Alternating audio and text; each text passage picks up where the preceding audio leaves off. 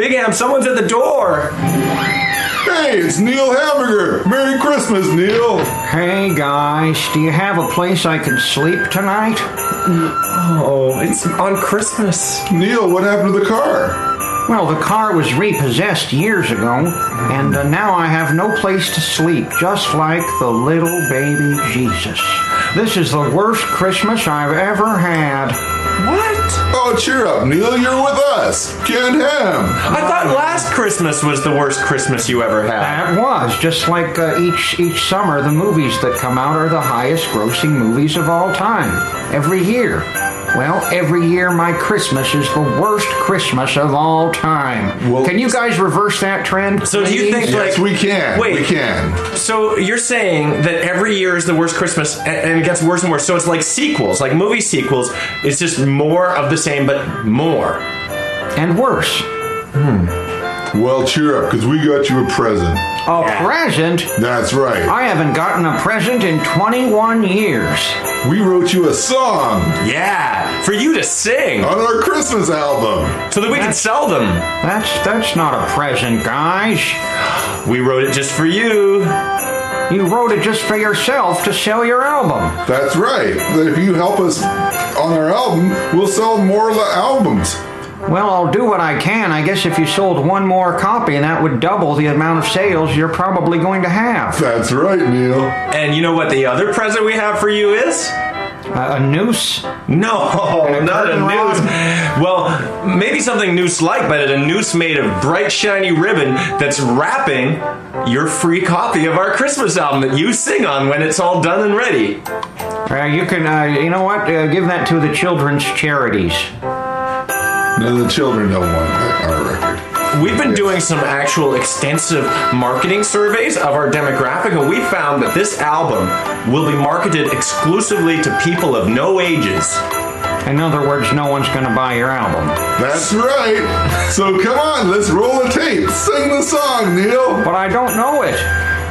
Just feel it. All right. It's Christmas. It's all about feeling.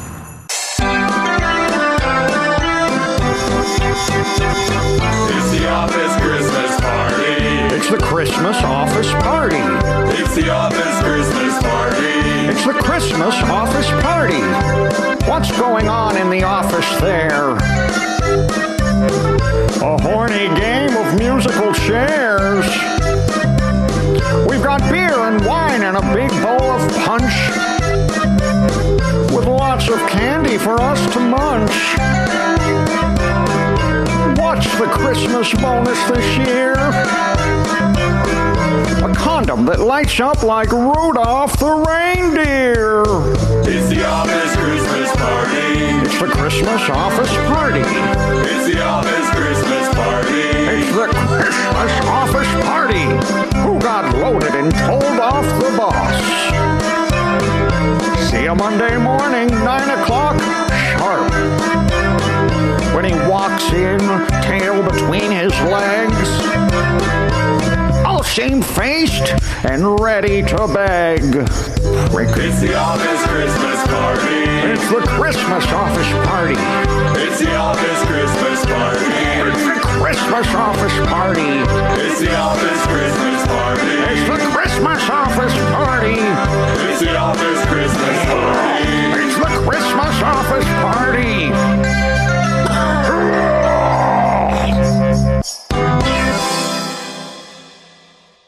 You're listening to CITR Radio, FM 102, Vancouver, British Columbia, Canada. And it's time right now for the Nardwuar, the Human Serviette Radio Show. You just heard right there Canned Hamm and Neil Hamburger with The Office Christmas Party. Canned Hamm from Vancouver, British Columbia, Canada, and Neil Hamburger from San Francisco teaming up together for The Office Christmas Party.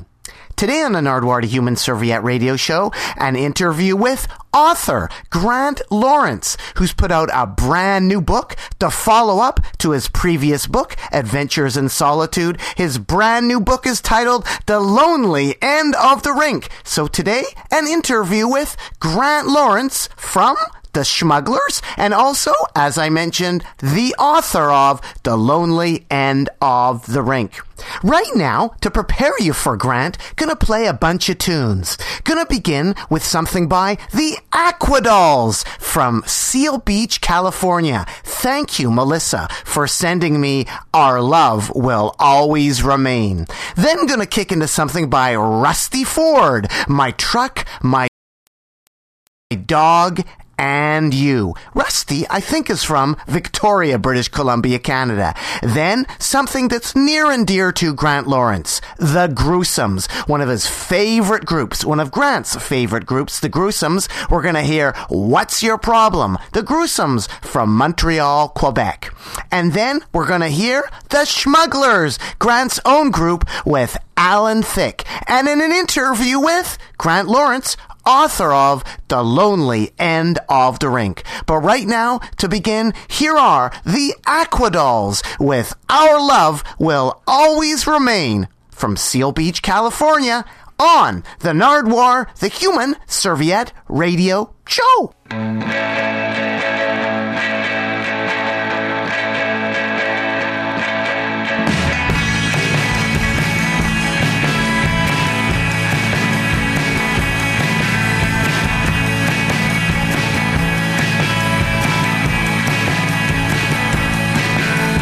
It's raining, it's raining. I wish that it was sunny out. It's chilly, so chilly. I wish that it was summertime again.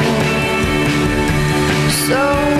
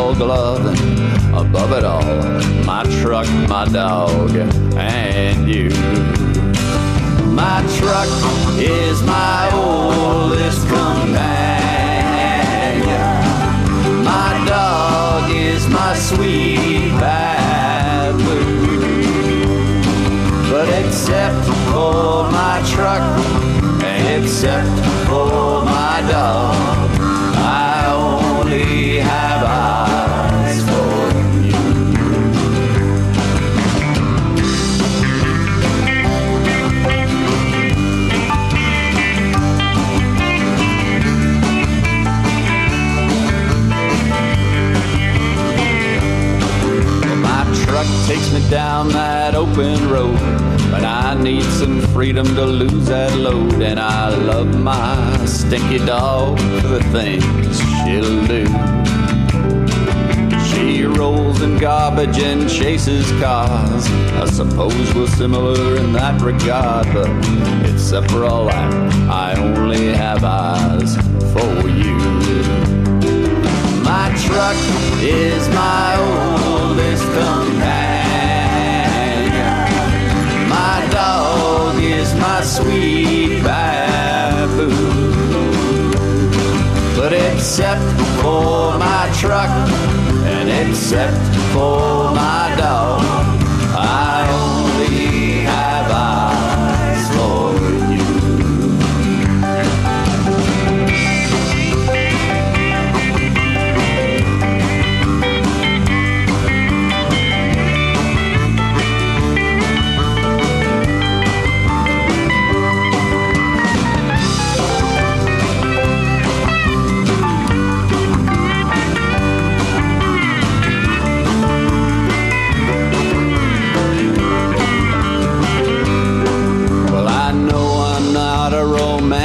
I don't write poems and I don't drink chai, but I swear, my darling, I love you up the wazoo.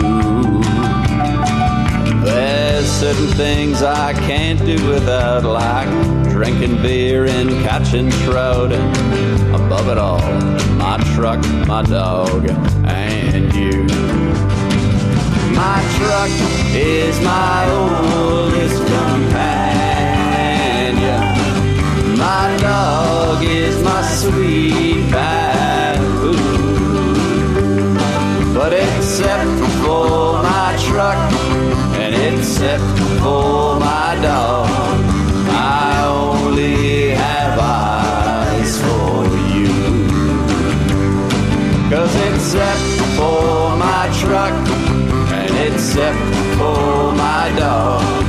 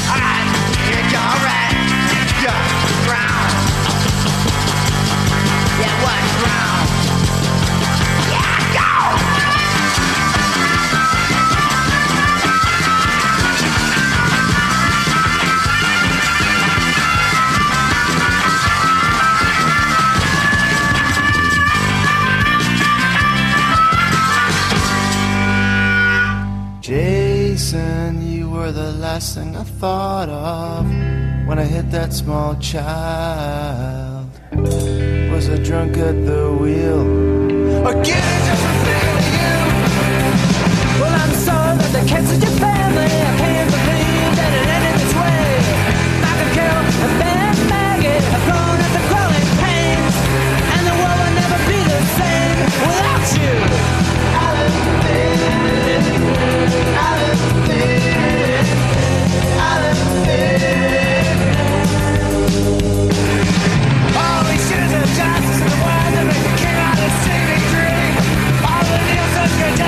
themselves. Get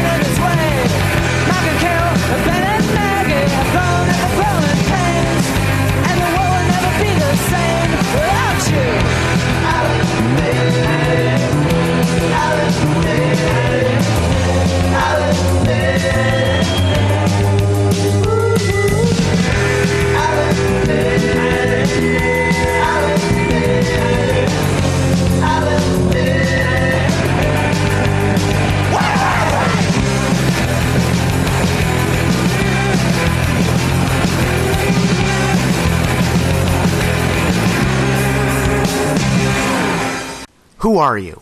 My name is Grant Lawrence, and I am a CBC personality, which is what they call me now. And I'm also uh, the author of the new book, The Lonely End of the Rink Confessions of a Reluctant Goalie. And I used to be a chart topping artist on CITR uh, with a band called The Smugglers. And we just heard a Smugglers tune, Alan Thicke. And how does that all tie into the lonely end of the rink? And what was Alan Thicke about? Well, uh, Alan Thicke, uh, being from the Ottawa area, was uh, really big into hockey early on, and and you know, like a lot of people, he was into hockey, and uh, but he was also an entertainer. And back then, uh, he would go by the name AJ Thicke. So it's kind of prophetic that uh, his son is uh, well has done better in music than his dad ever did. But uh, his dad uh, is a long Alan Thicke is a long time songwriter, mostly of novelty songs and theme songs, and so. Uh, back when the NHL would release um, kind of novelty records at the games, they give all the kids a seven inch or something when they walked in. Alan Thicke wrote a lot of those songs under the name A.J. Thicke. So he wrote a single for the Boston Bruins called Wondrous Bobby Orr. He wrote uh, a couple of songs for uh, the LA Kings and the New York Rangers. And then, before Alan Thicke broke through into uh, Hollywood as an actor for television, he wrote the theme songs for all sorts of different uh, sitcoms like uh, Diff'rent Strokes and uh, The Facts of Life and a few others. So uh, he's a pretty accomplished uh, musician before he became uh, Jason Seaver on Growing Pains. And you actually were able to acknowledge this right to his face when the Smugglers won a YTV Achievement Award, didn't you? Yeah, yes, that was uh, 21 years ago uh, when Alan Thicke, that was at the height of his Growing Pains fame uh, in 1992. And they brought him home to Ottawa to the National Arts Center to uh, host the YTV Achievement Awards, and that's the year the Smugglers won. And we knew, like, because we obsessively watched television, we saw Alan Thicke's name in the credits of like Three's Company and, you know, all these shows for writing the theme song. So we, we thought that was really cool because we loved a lot of those theme songs. And we brought it up with him on stage at the National Arts Center in Ottawa on national TV. And he did not even acknowledge the question. And he, in fact, he thought we were trying to, to quote, take a shot at him, whereas we were actually really complimenting him on his musicianship. You mentioned different strokes, though. That's what you said. Different strokes. You didn't say Three's Company. Maybe he didn't like different strokes, right? Maybe, yeah, maybe he's racist. I don't know. Now, your book called The Lonely End of the Rink is about what, if you haven't really said? What is it Okay. about? Just for people that don't know. It's about my conflicted relationship with uh, the game of hockey, uh, our sporting pastime, that whole kind of thing of when you're born uh, into Canada, and if you've got Canadian parents, which I did from Toronto and Winnipeg, you're just kind of expected, naturally expected to to love and worship at the altar of the frozen game. And and you, you know especially if you're a boy you're expected to to play it. And and uh, that it did not come easily for me when I was a kid. I had a real conflicted relationship with hockey uh, but I've eventually come around to it uh, later in life. So uh, so that's uh, what the book is about. And and it's written from a, a hopefully a perspective of humor Now, what hockey books are you up against this hockey Christmas season? You're up Oh. against quite a few, aren't you? What hockey Yes, books are you yes. up against? Well, I, I'm up against a lot of, of uh, hockey books. Um, in fact, uh, my publisher warned me. They said you should not, absolutely, should not put out a hockey book uh, for uh, in the fall season. And I said, well, why not? It's the perfect time. That's when hockey season starts. And they said, you're just going to get killed because it's a very very competitive. All the biggest names will will be putting out books including hockey books. And so sure enough there are a lot of hockey books out this season. Uh, the most famous ones being there uh, bobby orr has a hockey book out uh, his first uh, uh, tell. There's been lots of Bobby Orr books, but never one that he has quote unquote written. And then um, our very own Prime Minister Stephen Harper has a hockey book out. Uh, so what I like to say to people is just you know buy the whole set and form your own team of hockey books. So, you, so you'll have me as the goalie. You'll have Bobby Orr as the defenseman, and you'll have Stephen Harper as the right winger. Boom! But you have tricks, Grant, to deal with these people, right? In bookstores, you have tricks to deal Yeah. with these people, don't you?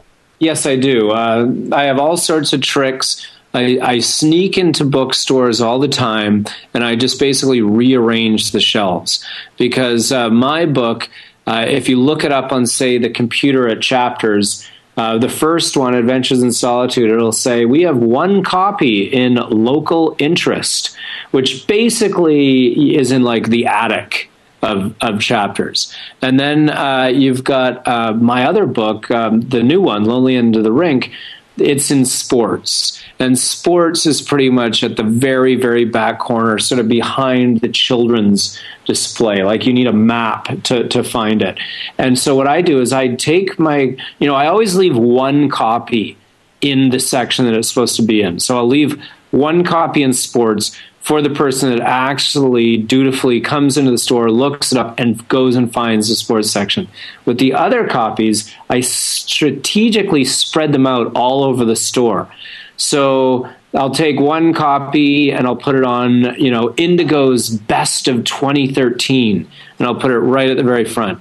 And then uh, there's a there's this there's this critic at uh, chapters. Her name is Heather. It's called Heather's Picks, and I put a couple books right on the Heather's Picks table.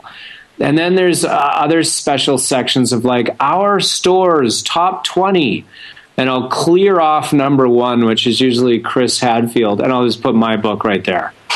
And you were Grant Lawrence, author of The Lonely End of the Rink. I mentioned the other books that are out there, the other hockey books that are out there. Have you met any of the authors? Have they seen you on tour at all? Have you seen any of their book tours? Uh, you know, Bobby Orr did a, a pretty extensive book tour, um, but his was mostly, he was smart. His was mostly publicity, and he'd stop in at chapters and do a signing. And the rules with his signings were you could not get in line unless you purchased a book already.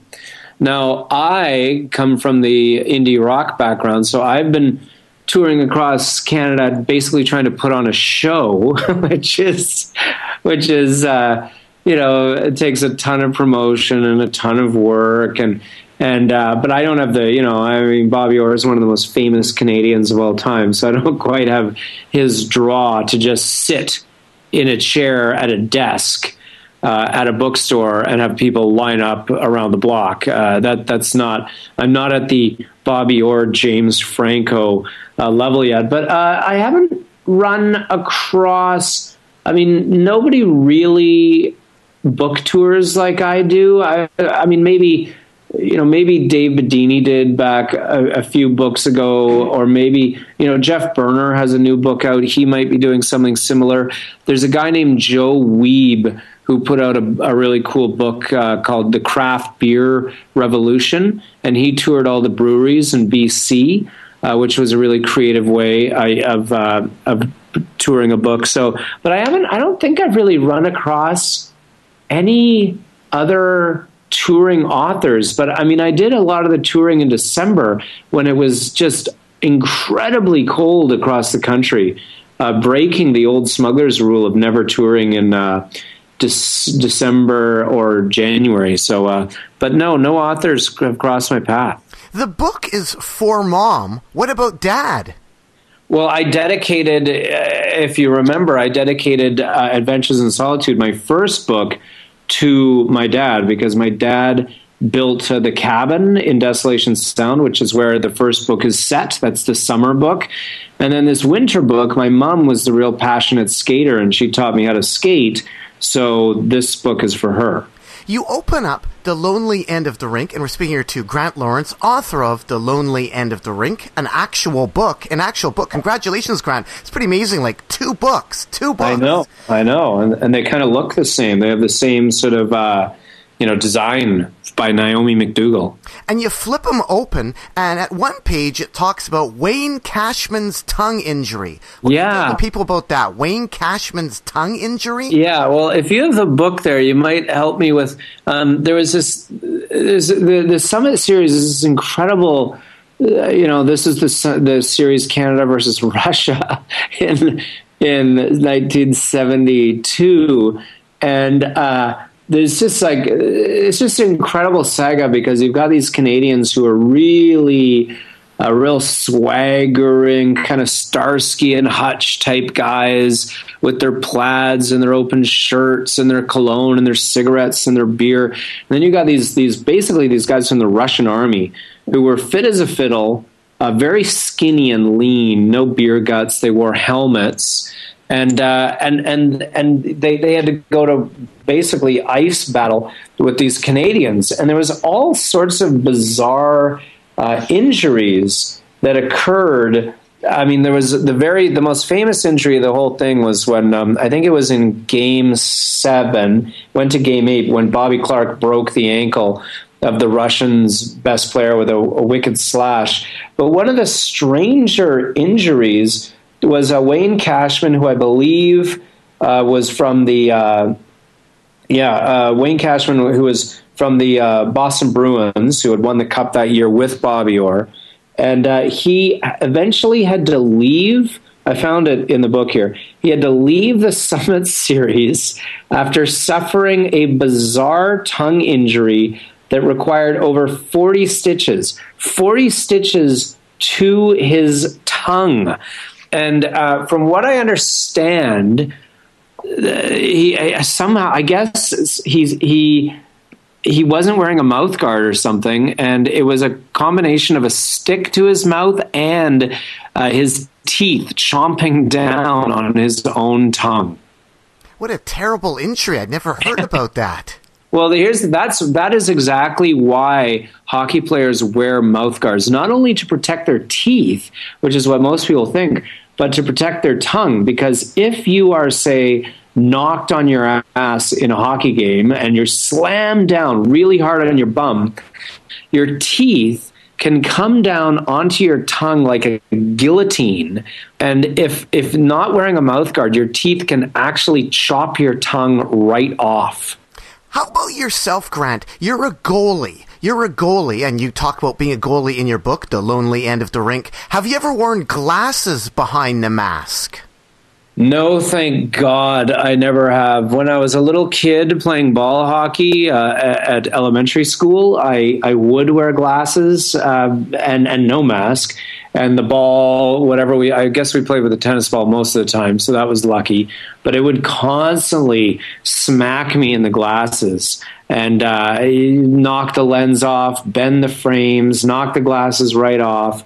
So now when I play hockey, I wear, luckily, wear contact lenses, and I have never had to wear glasses behind the mask. But I have seen other goalies wearing glasses behind the mask, and uh, I'm sad to say it looks quite pathetic, uh, especially when their glasses are constantly fogging up. The injuries you talk about having as a kid in your book, like the kneecap, if modern medicine was around back then, would have you been so screwed up? Uh, I don't know. I mean, my knee problems are hereditary, and I think most of my knee problems really occurred when I hit puberty and the growth spurts, and my knees just would dislocate constantly. I mean, it was just awful, awful, awful. And the problem was is that uh, people in our, our elementary school and high school thought it, it looked funny when uh, my knees dislocated uh, because my knee, my, my leg, if you can picture it, would sort of go back the way like a, a bird's leg is, you know, like an ostrich's leg. You know how ostriches, their, their legs bend the opposite way of humans? Well, that's what my knee would do when they would dislocate. And, and my whole body would collapse onto the ground in the hall or on the field or on the street or waiting for the bus or whatever. And all the kids thought it was hilarious. But I was just in the most brutal, excruciating pain. And I just have this, these memories of that pain associated with all this laughter going on around me, which made it worse. But uh, I think, you know, one of the big problems with my knees was that I, I did not do what was instructed of me by the physio. I, they, you know, they did the operation, and uh, excuse me, Dr. McNeil of West Vancouver, who once played for the Detroit Red Wings, did the operation, but I didn't do any of the follow up physio. I didn't exercise my knees, and so they were like sticks for years and years, and it was just terrible. You know, I, it was my own my own fault. In your book, The Lonely End of the Rink, and we're speaking to Grant Lawrence, author of The Lonely End of the Rink, are any of the teachers that are mentioned in the book readers? Have you got any feedback from them or given them the book? And Well- has anyone else written a book about your schools, Hillside or Irwin Park? Well, okay. Well, for one thing, uh, neither school name is mentioned, so thank you for that. Uh, uh, so I, so Irwin Park and Hillside were, were taken out. Uh, also taken out was all of the real names of teachers. So uh, you know the the woodwork teacher, like all the names were real right up until about a uh, the final edit. But I guess despite the names being real or not real, well, they're not real. Wouldn't some people put two and two together? I guess have you got any feedback from teachers like, oh, I bought your first book, Grant, and your second book, I think you're talking about me. No, no one has has said that yet. But I believe the teacher that dealt with the glasses incident in grade two, where I put my glasses on for the first time ever in my life during the singing of "O Canada," that teacher's deceased, and I have no idea what happened to the chirpy little British woodworking teacher who dealt with another incident uh, in high school that was rather violent. Uh, but uh, that that's exactly as that woodwork shop incident occurred. He uh, that teacher actually stuck up for me, and uh, and we we would do terrible things with that teacher. We used to lock him in his office, and you know, uh, all sorts of crazy things. But uh, he stood up for me on that day. Well, he didn't stand up for me. He ended up failing me. So I Oh, guess you, really? lock, you locking him in the office probably made him angry and take it out on other kids. You failed woodwork. Yes, I did. I failed woodwork. How do you do that? I listened to a guy tell stories about him traveling around United States of America in the back of a box car and getting shot. It was just amazing. Listening In to the woodwork class? Yeah, it was just a fellow guy, a student, and he told me all these great stories, and it was, I guess, funner to listen to the stories than to listen to the teacher. Wow. So you you refused to form a Henry Circle. Ba boom. on page a- Grant Yes? Lawrence, on page Yes. 18 of your book, you talk about the jocks teasing you. But by Yeah. the end of the book, the jocks are on your team and at your command. Uh, I don't know. We don't have we. I would say on our team, we maybe legitimately have one or two people that you could say, okay, you were a jock. And a bit of background in case people are wondering your team, you're not talking about the smugglers, you're talking about. uh, the Vancouver Flying V's, and uh, it's a team mostly made up of people. Like I would say, it's made up of like eighty-five to ninety percent of of players who were turned off hockey at some age, whether it was ten or twelve or eighteen. Uh, that that just was like this game. I don't know. There's some something has gone wrong. Uh, I'm not enjoying it. I'm not having fun and so they they left the game and and this the the team is about you know kind of uh, reclaiming that Canadian rite of passage of hockey and playing it again, sort of on our own terms. And yes, there is, you know, maybe a couple of guys who never stop playing hockey and who are very good and, and who could maybe considered to be jocks. And I have often wondered uh, privately to myself, you know, I, I think to myself when I sit in the locker room, I'm like, geez, I wonder if these guys would have been the guys who would have teased the hell out of me when I was, you know, in high school or elementary school. But yeah, I suppose you're right. Now they are at my command. And they are sort of teasing you, except they're on the other team, and you can verify because some of the people you encountered earlier on in life have been on teams that you've encountered later on in life, and those people earlier on in life were ones that hassled you. Yeah, that's right. I mean, that's been some of the great uh, Shakespearean glory of uh, playing in beer league hockey because those a lot of those uh, some of them uh, some of the bully guys that would really rain down holy hell on me i have uh, faced off against uh, on the rink now i here why i call it shakespearean is because i knew and my team knew because I would tell them after the game. But the uh, the guy who would terrorize me so much, who was playing on the other team, he never. I would. I've I've yet to tell any of them uh, what you know the the wins against them or the stops. Uh, the saves against them has has deeply, deeply meant to me. To to them, I'm just another goalie making saves or whatever, uh, or letting in goals, and they don't. They have no idea what it means to me to stop them or beat them. Growing up, you mentioned how you were bullied and you had to run a lot. Did you ever run track or cross country because you were always running away from people?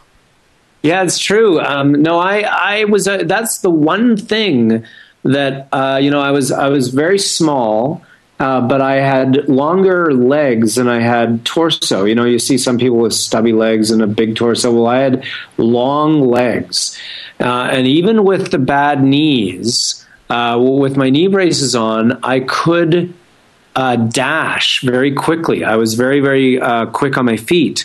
And uh, that kind of saved me. Eventually, it caught up to me, but uh, it saved me early on from a lot of uh, beatings because I could wriggle out of a bully's grip and then I could just bolt and really fast. But no, uh, by that point, I was so turned off of gym and sports because I figured, well, these guys, the, the, the jerks in our school are mostly athletes, so I just wanted to avoid them at all costs. So I was avoiding gym, I was avoiding any sort of organized sports like track and field, or uh, if you know, I remember the sports day. You'd get um, there were I think four badges or three badges. You'd get uh, excellence, gold, silver, bronze, or nothing and I think you, you, I would think you should get just something for showing up. And I, I remember having a drawer at home uh, that was reserved for that type of stuff, and it was a drawer full of nothing. When you were younger, could you throw up on command? Uh, no, I c- couldn't, but I did throw up quite frequently from anxiety. Uh, so I would just like Just without any warning, just barf on a teacher or barf onto my desk or barf onto the floor, uh, just from just because of my anxiety. Now, the anxiety, wasn't it all brought upon by choices your parents made? I.e., on page 20 of your book, there's a picture of a band aid on your face. Who put Right. the band aid on the face? Well- Could you explain to people a bit about that picture and how it relates to everything? It's amazing. Yeah.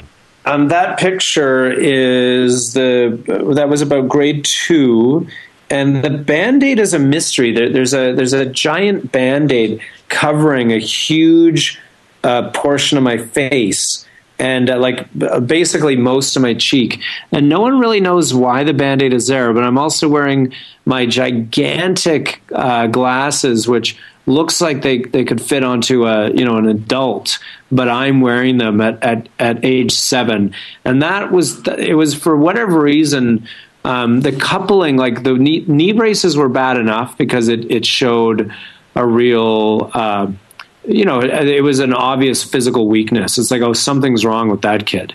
But then uh, when the glasses went on, it was just like, uh, because that's the thing is, you know, kids, especially the alpha dogs in class, they, they look for any possible weakness in other kids so that they can prop themselves up higher to be leader of the pack. So, you know, it might be a name that rhymes with something funny. It might be color of somebody's skin. It might be, you know, glasses or knee braces. And that was the, the situation for me. And it was just a weakness.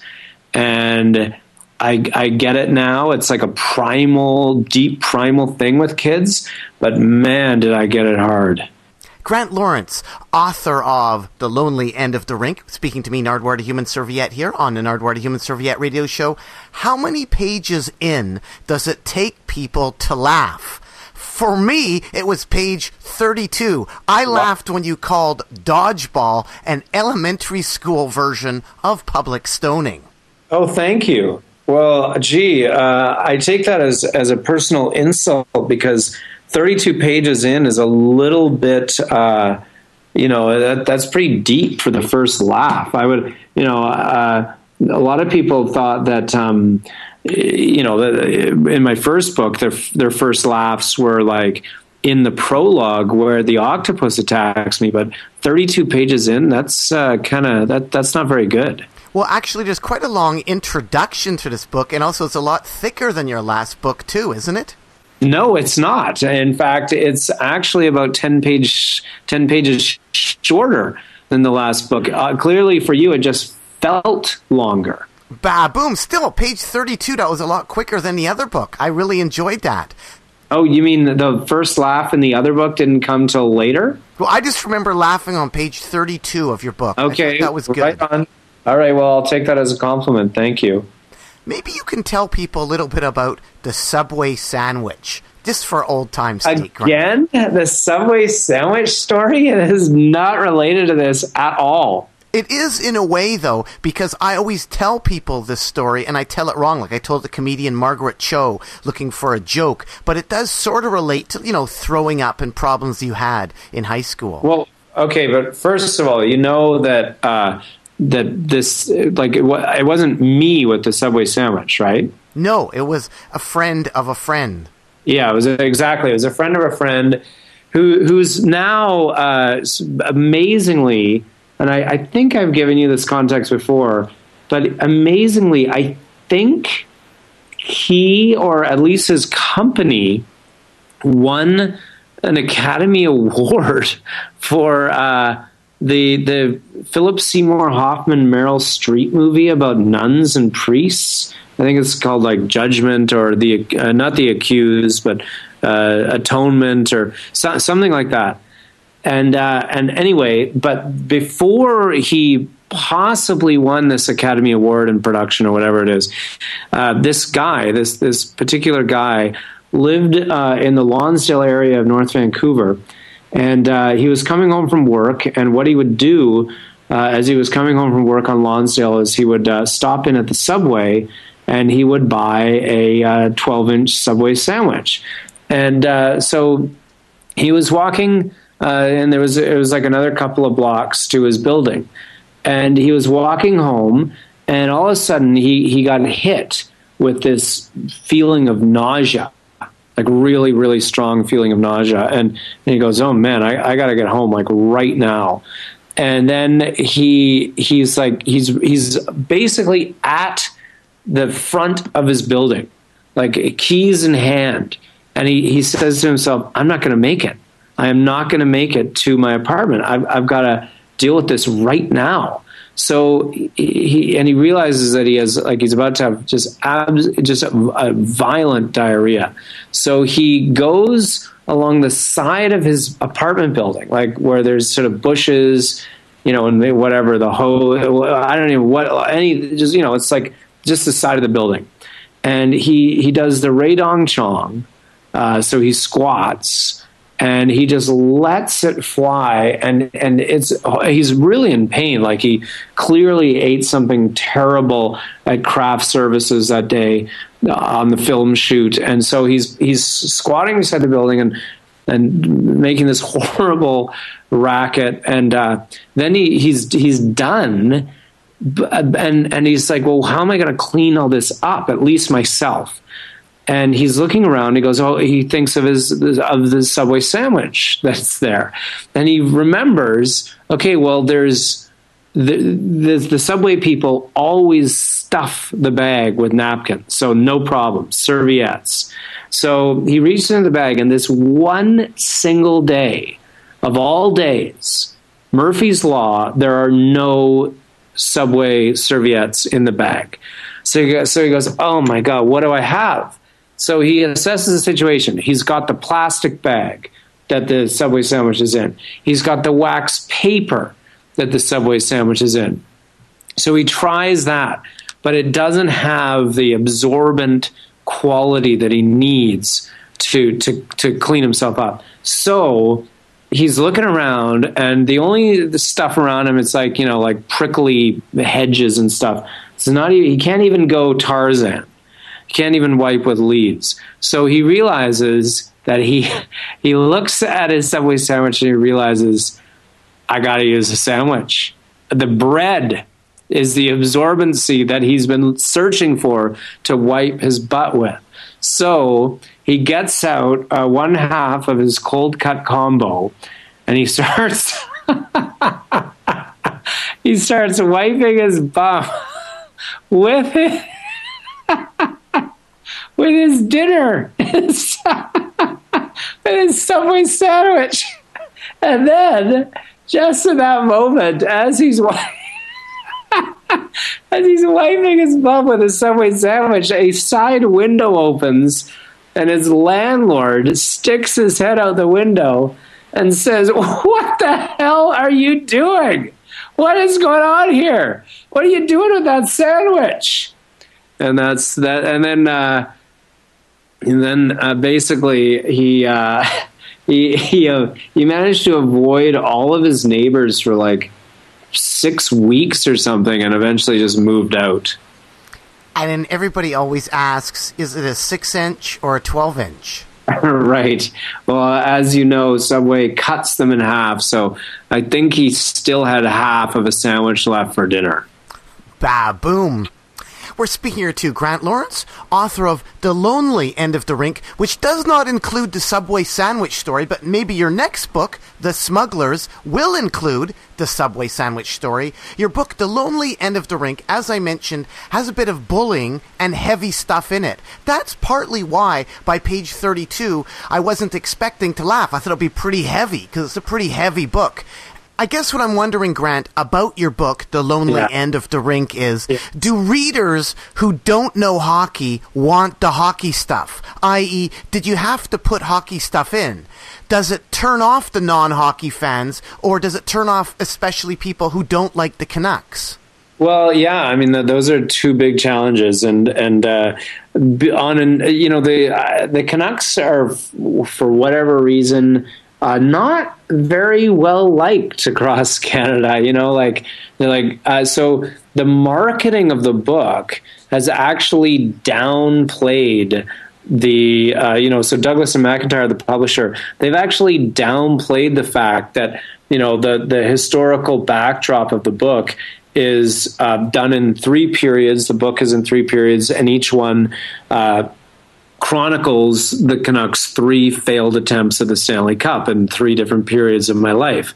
And you know, because I love the Canucks and I've I've loved them for years, and and I love the Canucks lore. But uh, boy, I mean, these in this era of the Canucks with the with the Ginger Twins and with Alex Burrows and with Roberto Luongo and Ryan Kesler, there's people across Canada that think they're a team of you know bitchy whiners and and they're soft and all the rest of it.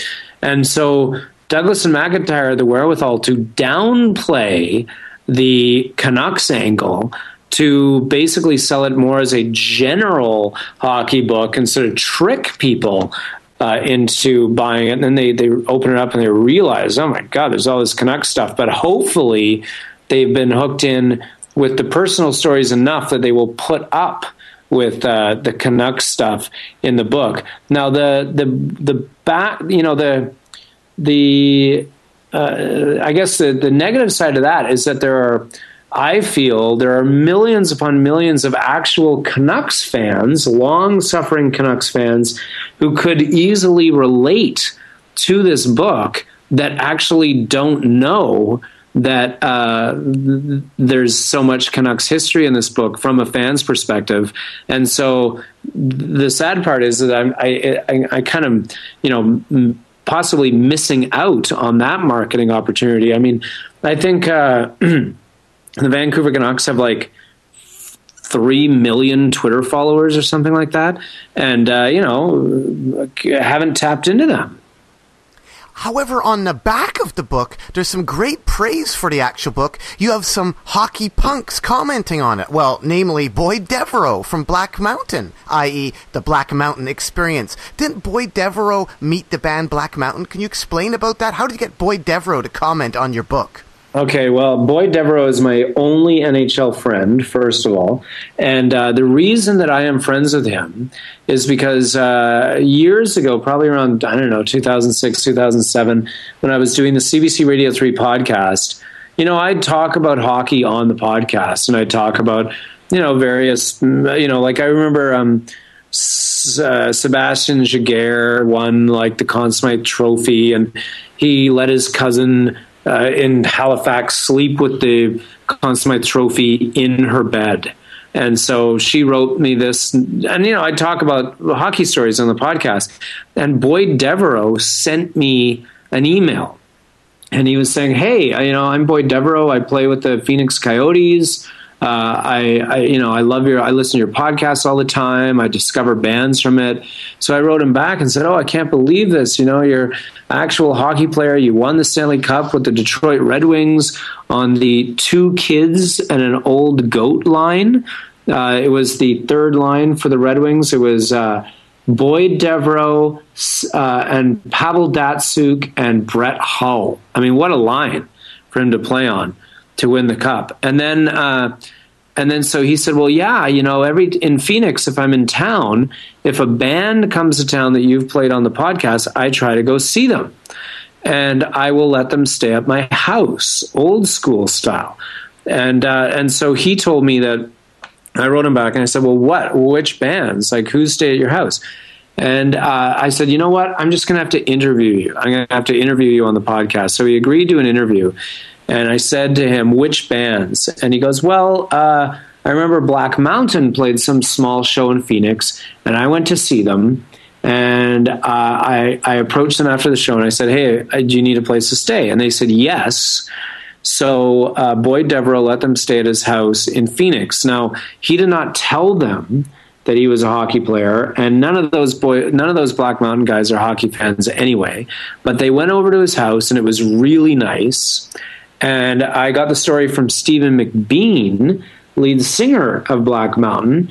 And Stephen McBean was saying, Yeah, you know, we were looking, you know, as you kind of do when you get to a place, you know, you're looking around and you're in the living room having a beer.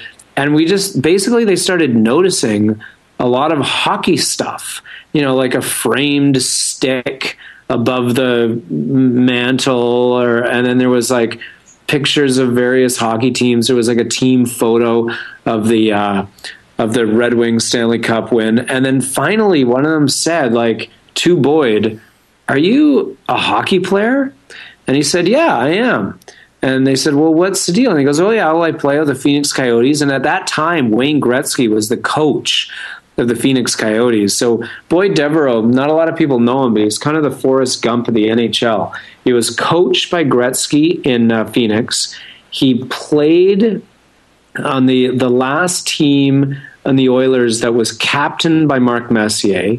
He played in Toronto with Mats Sundin, and he played in Detroit with Stevie Yzerman on that line with Datsyuk and Brett Hull. So he's been a, he's been surrounded by hockey royalty his whole career, but isn't that famous himself. And and so he became really good friends with Black Mountain, and uh, ended up putting out a record by the bassist side project, uh, Matt Camirand, who was once in the Black Halos. He had a side project, I can't remember what they were called, but uh, Boyd Devereaux formed a record label called Waking Sound and put out Matt's solo record on vinyl.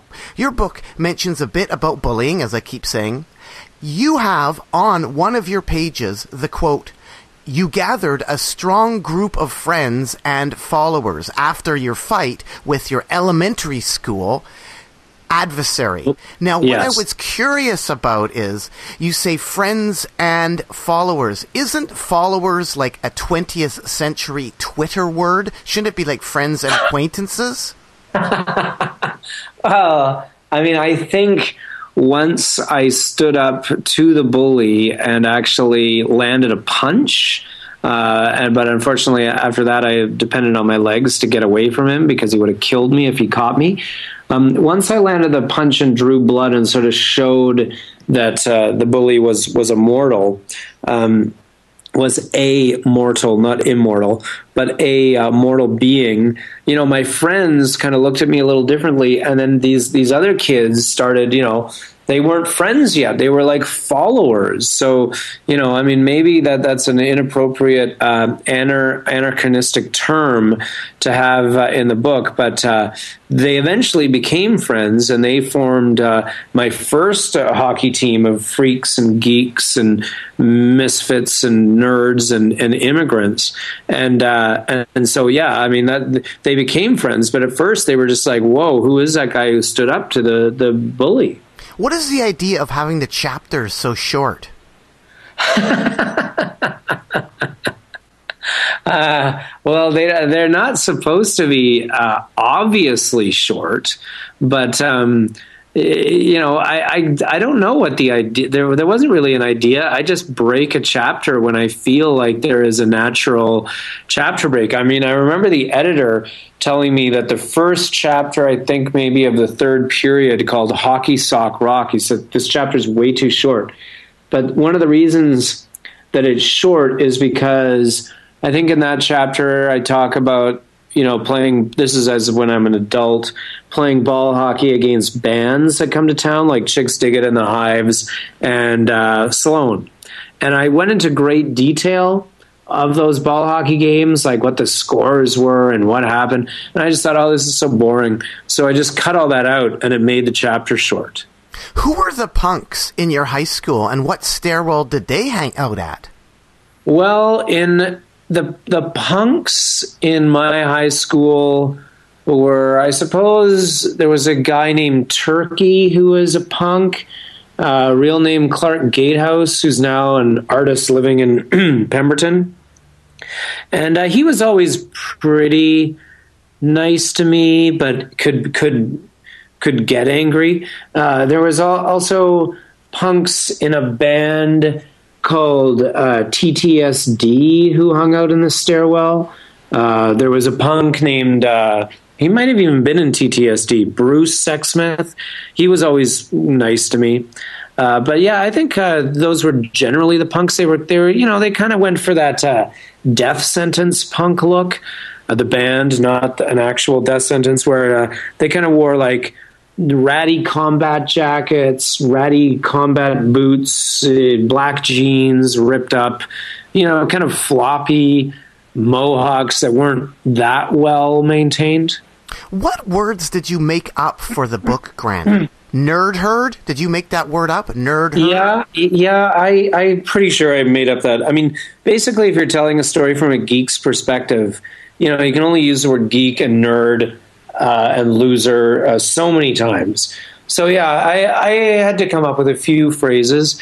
Um, nerd herd, I guess I made up that phrase. Uh, I'm trying to think if there's. I mean, I always come up with words that I'm I'm certain are words, but you know, my editor convinces me are not. Like, I really like the word uh, cons uh, conspir- conspiratic. Like, if if someone is is constantly coming up with conspiracy theories, I like to call them conspiratic. But apparently, there is no such word.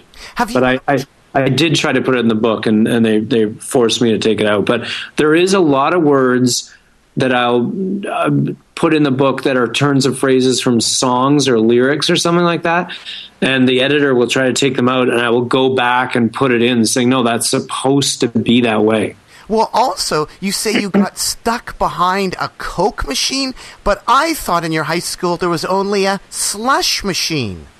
Uh, no, there was definitely a Coke machine uh, because our friend uh, David Alexander Jones t- uh, tried to pull a heist of stealing that Coke machine, but unfortunately he got it. I don't know if you remember this, but he got, he got it wedged in the exit door, uh, the back door of the high school, and actually got busted.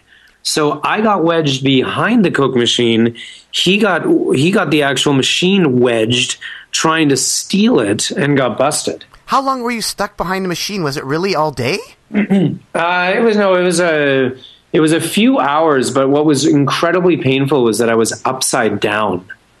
How did that happen? Well, uh, you know, these guys would grab me, you know, jocks or whatever. I was as light as a feather, uh, but I would try to squirm and get away, and they would tilt the Coke machine back, and then what they would do is they would place me behind it against the wall, and someone would sort of hold me by my ankles or whatever, and then they would very slowly lean the Coke machine back up against the wall so that it would pin me against the wall and uh, upside down.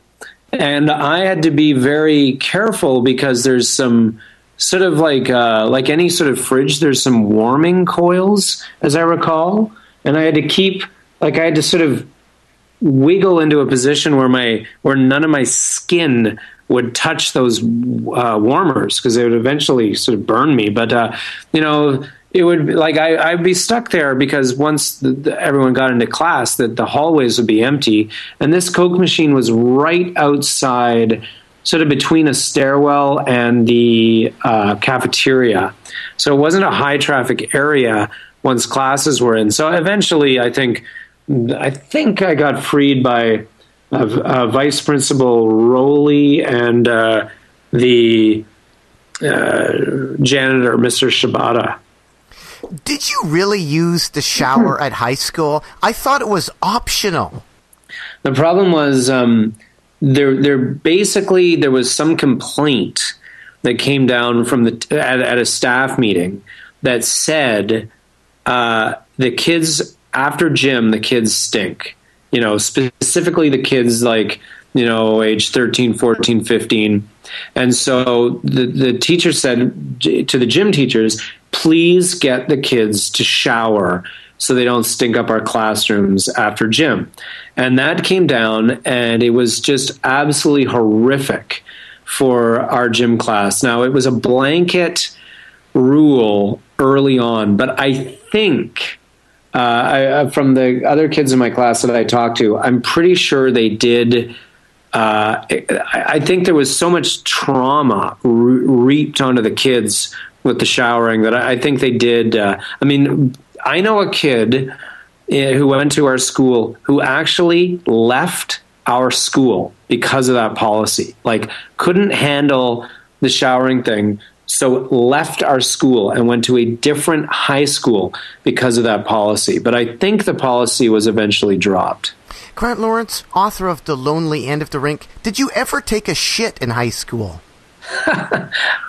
uh, I'm pretty sure, yeah, I'm pretty sure I did. And speaking of shitting, hot feces sprayed out my ass. The smugglers tour in England?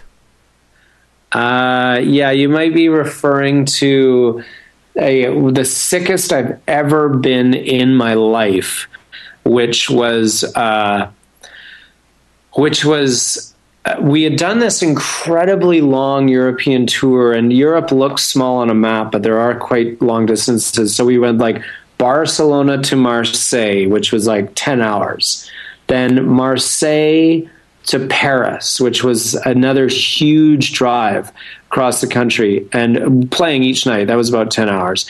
Then we went from Paris to London, which was very long as well with the channel and all that.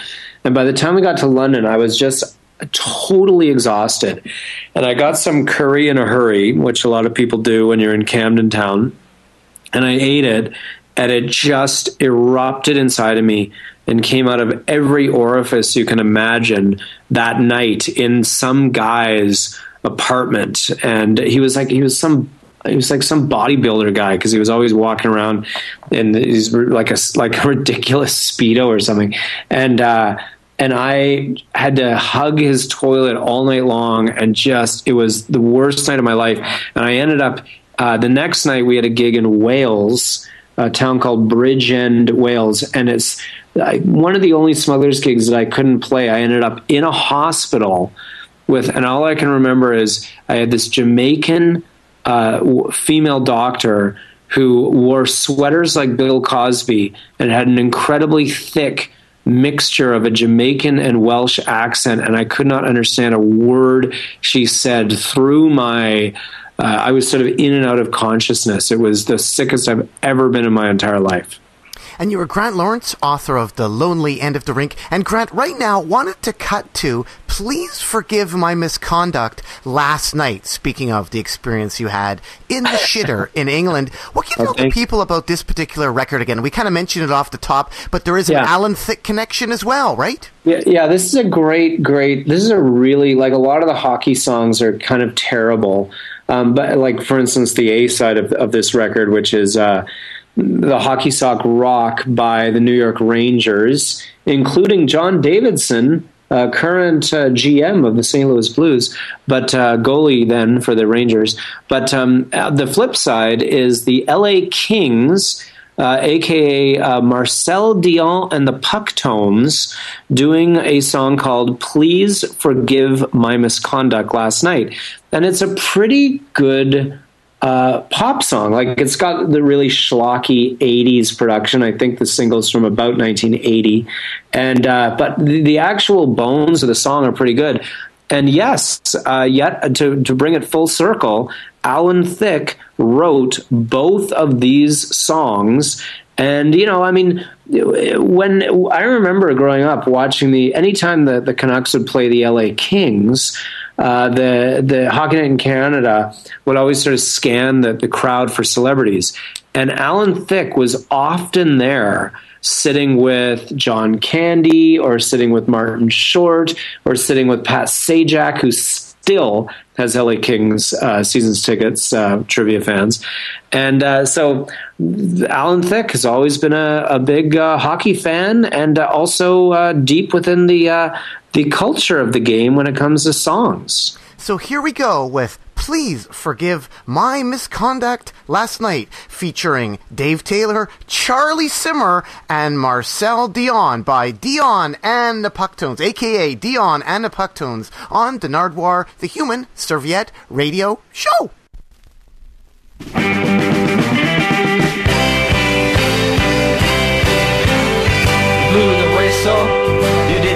Twice. You threw me out. You're cold as ice. You gotta believe me. I was out of control. I'll never break the rules again, cause you're my only goal. Forgive my misconduct. Forgive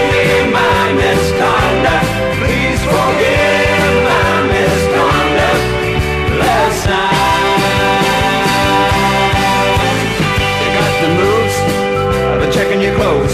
I love your little face up, that's right. But I was just a little forward, and you went on defense. Please forgive my misconduct last night.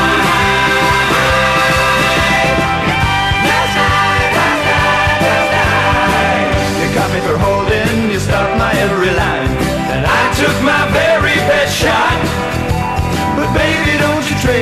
for somebody new.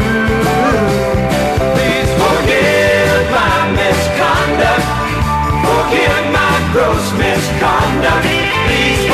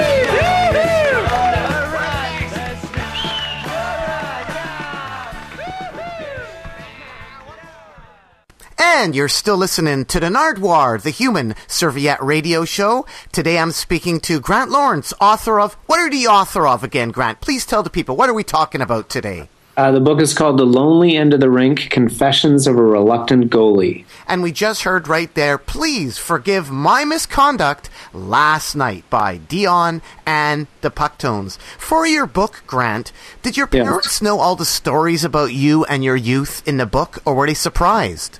Uh, they were very surprised. That's that's one of the problems of uh, about bullying is that uh, kids often uh, suffer alone because you know it's it, it's shameful uh, to be bullied and to be teased and picked on and and so a lot of the incidents uh, I did not tell my parents and so uh, they were rather shocked uh, to read about them when I wrote the book out. I mean, there were they've been stories that have always existed with me, and uh, I've told certain people about them.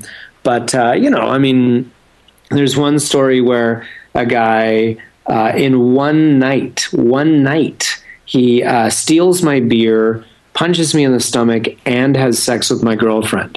Um, I'm not going to rush home uh, at age 16 and share that anecdote uh, with my parents um, because you know it's it's stuff you just don't tell them. And and uh, the beer that that guy stole uh, were Coors Light Silver Bullets that I had stolen from uh, the fridge. They were my mom's, so you know, I mean, uh, I'd get in double trouble. So yeah, it was certain stuff. Uh, they were really surprised and and a bit um, horrified and saddened to read about. On page 79, aren't you talking like a bully in the book yourself, Grant, when you say, quote, I finally aligned myself with the lowest rung, deformed, ugly male creatures? Uh, yeah, a little bit. I mean, that's that's kind of the the thing is that um, you know I.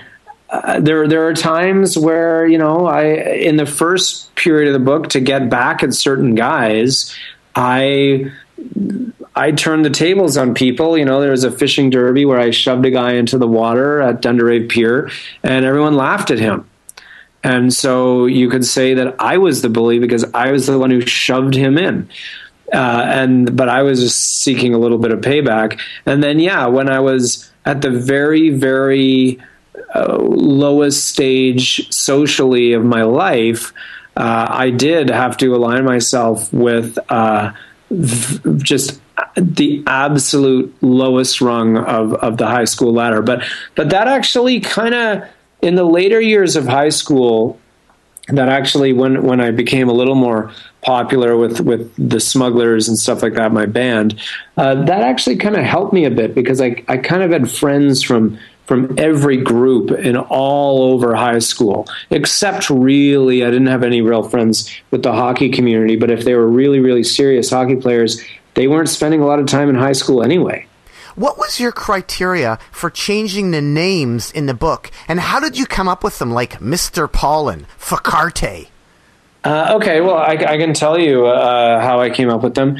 Um, Mr. Pollen, I got that name because uh, Pollen Sweaters is a little store in Lund that's also a bookstore, and they've sold a, a lot of my book, uh, Adventures in Solitude, uh, because it's based in Lund, which you know is right near Desolation Sound.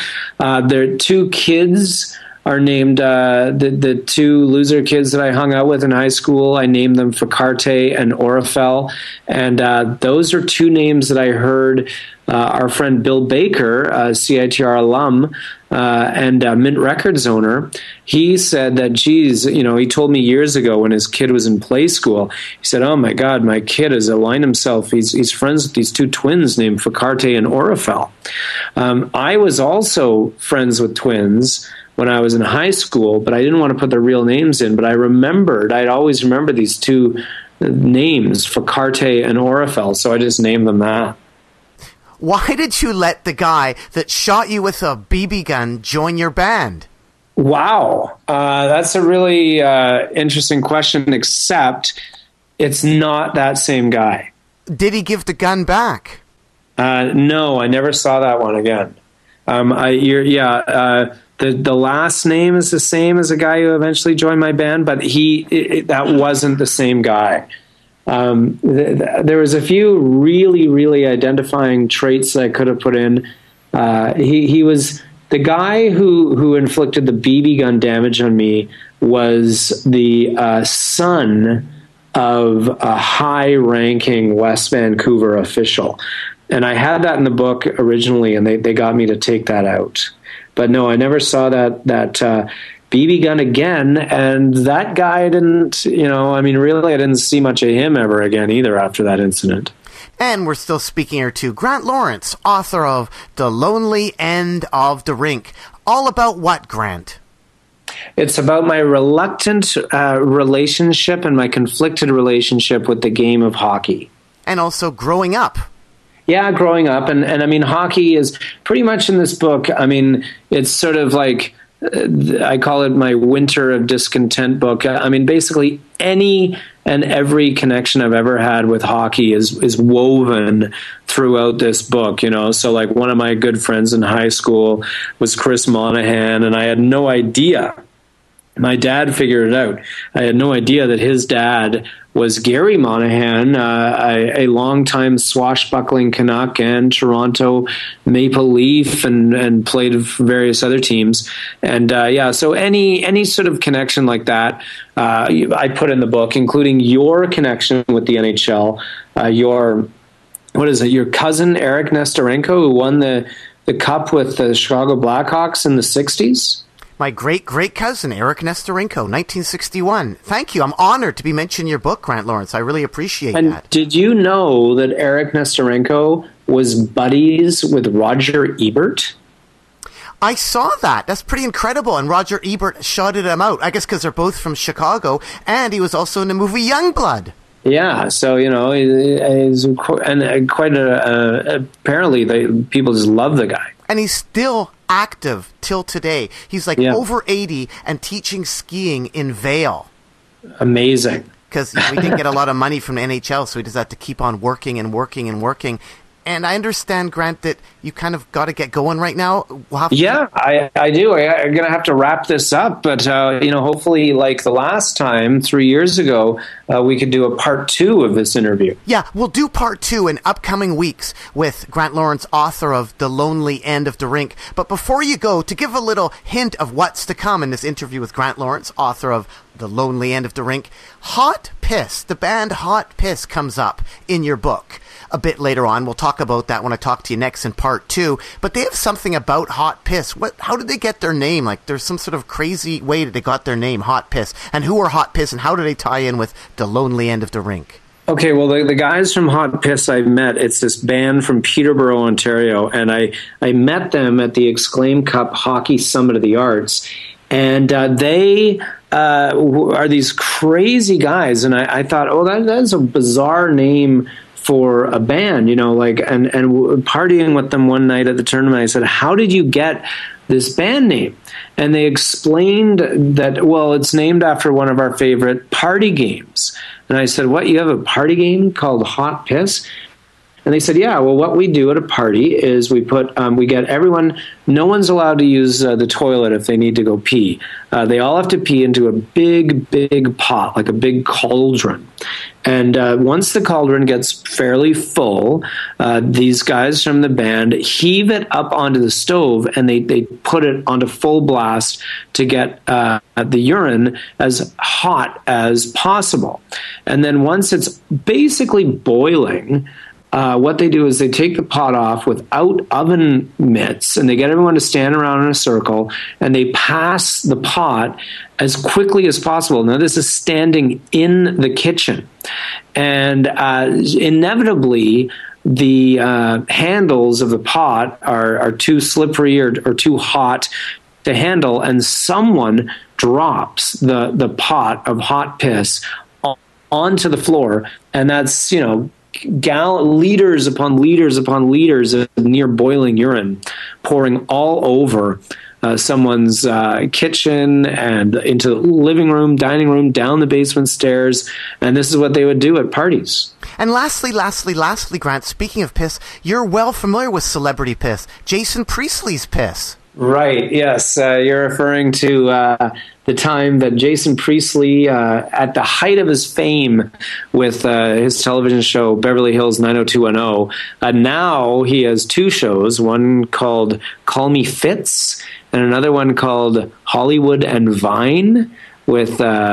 Terry David Mulligan. Um, anyway, uh, yeah, he showed up. He showed up at uh, one of our parties uh, uh, at uh, the, one of the smugglers' houses. Uh, Nick Thomas. He just showed up, and I remember everyone was really excited that he was there, and I had maybe had a few too many, and was a little too excited. And Jason Priestley um, peed in in the toilet, and the host of the party went in and said, "Hey." I can't believe this. Jason Priestley uh, just used my bathroom and the guy didn't flush. And I said, Well, that's a bless- blessing in disguise. He's a big Hollywood celebrity. So I went and got a, a glass from the, the kitchen and scooped out uh, some of his urine and put it on their mantle for them to, for, for a keepsake of a, a major celebrity being at their party so they can always remember that. And how long did it stand there? I'm not exactly sure. You know, a few weeks or something. And Until- speaking of a few weeks, tune in in a couple weeks for part two of Nardwuar the Human Serviette versus Grant Lawrence, author of The Lonely End of the Rink. And right now, to go out of part one of Nardwuar the Human Serviette versus Grant Lawrence, you have some Tiger Williams Hanson Brothers stuff queued up for us to play? Yes, uh, the Hanson brothers were an instrumental force in the book. They showed me that uh, uh, hockey and music could be intertwined, and I always really loved Tiger Williams. I mean, he he would do outrageous antics on the ice like nothing we we see today. And so uh, I love this song. The Hanson brothers tried to get Tiger Williams into uh, the Hockey Hall of Fame, but ultimately failed. But uh, this is one of my all time favorite hockey songs. And Grant, if people want more information on The Lonely End of the Rink, where should they go? Uh, they can go to my website, grantlawrence.ca. I sell uh, personally signed copies on the website and we'll mail them anywhere in the world. Or you can go to chapters and look for number one in Heather's Picks, right? yeah, that's right. Available at bookstores everywhere? Yeah, bookstores across Canada. Yeah, it's everywhere.